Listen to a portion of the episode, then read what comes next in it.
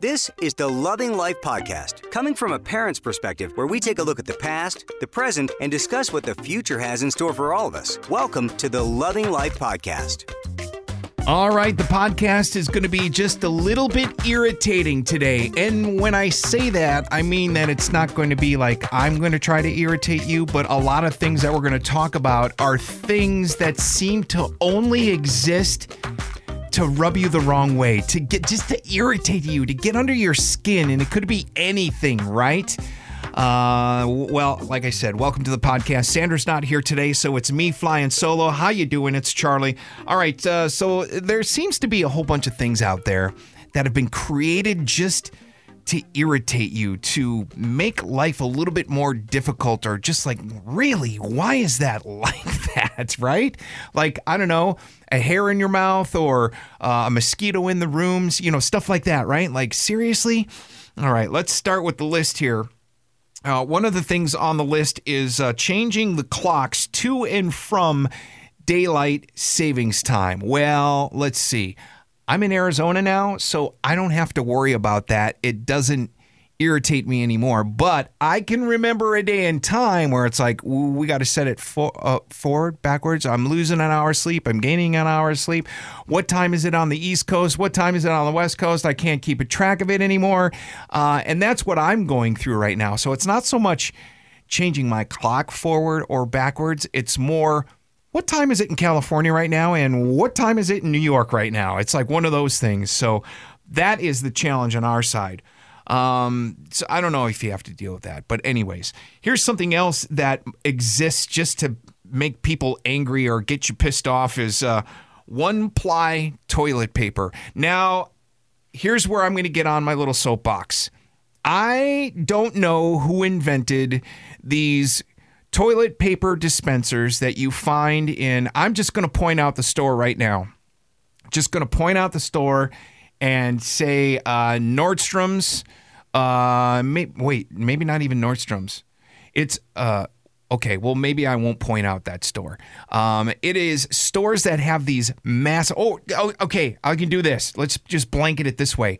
When you go to the mall and you have to literally sit down and use the restroom, but they have these dispensers that are like the size of car tires, and the toilet paper is about an inch and a half wide wide, not thick, wide, and there's no thickness to it. You literally can see your hand right through the paper as you pull it off. So you literally should be just wrapping it around your hand like a catcher's mitt until it's like, who thought of this idea? Number one, that that would be a good idea.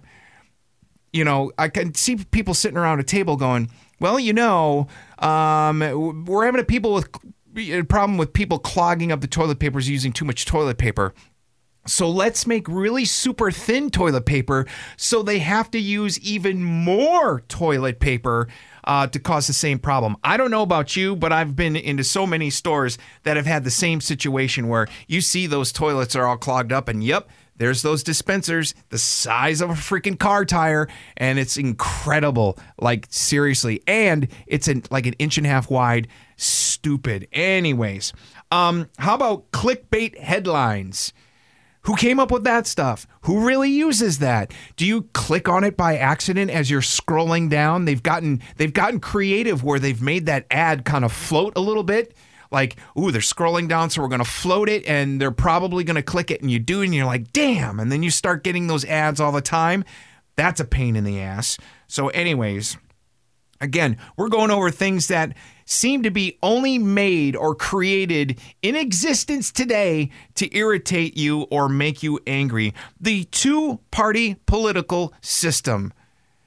Does that irritate you? Does it does the does the far right and the far left just drive you bananas? They drive me bananas, and I'm not like trying to drive down the middle of the street and be indecisive, but wow, there are crazy people on both sides of the aisle, and I'm not exaggerating. Like, honestly, like you got to be kidding me. So it's picking the lesser of the evils as far as politics goes is a little bit crazy. All right, how about this?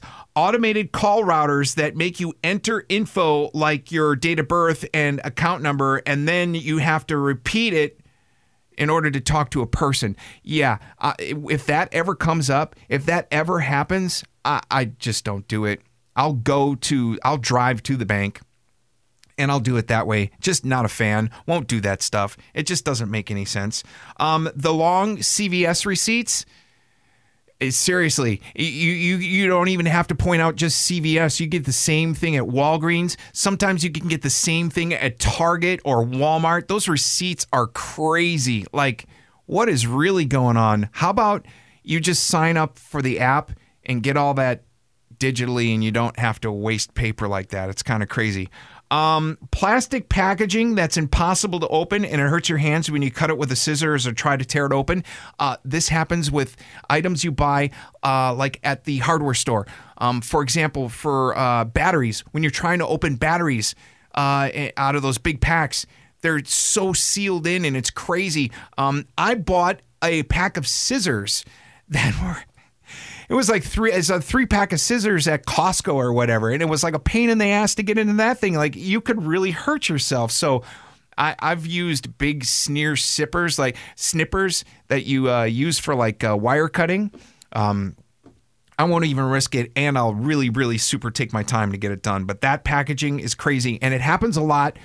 Uh, with Christmas time and some of these toys for kids, where there's all these uh, um, those uh, what do they call them? Twist ties that go through plastic and they actually go through a piece of the toy in order to secure it to the box. And there's so much to unwrap from it.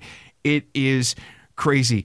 Uh, Pop up ads in general, um, eh, those ones that cover the entire screen. You know what irritates me even more than that is when you're on Facebook or you're on your favorite social media site or whatever it might be and you're scrolling down and you see something really cool and you click on it and it's one of those thing and I don't know if this is clickbait. I think I, I guess this is clickbait where you got to click through, you know, see this picture of so and so and you get there and that picture is like the last of like 400 pictures and you got to click through all of them and you got to scroll and click and next and next and next. It's just crazy.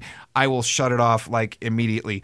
Um, here's another thing happens to me all the time. And in fact, when I buy the clothes, I go for this right away. All of those itchy tags on clothing, like. I buy Adidas stuff sometimes that has tags that look like CVS receipts on the inside. Like seriously, it's that big. Like washing instructions, really?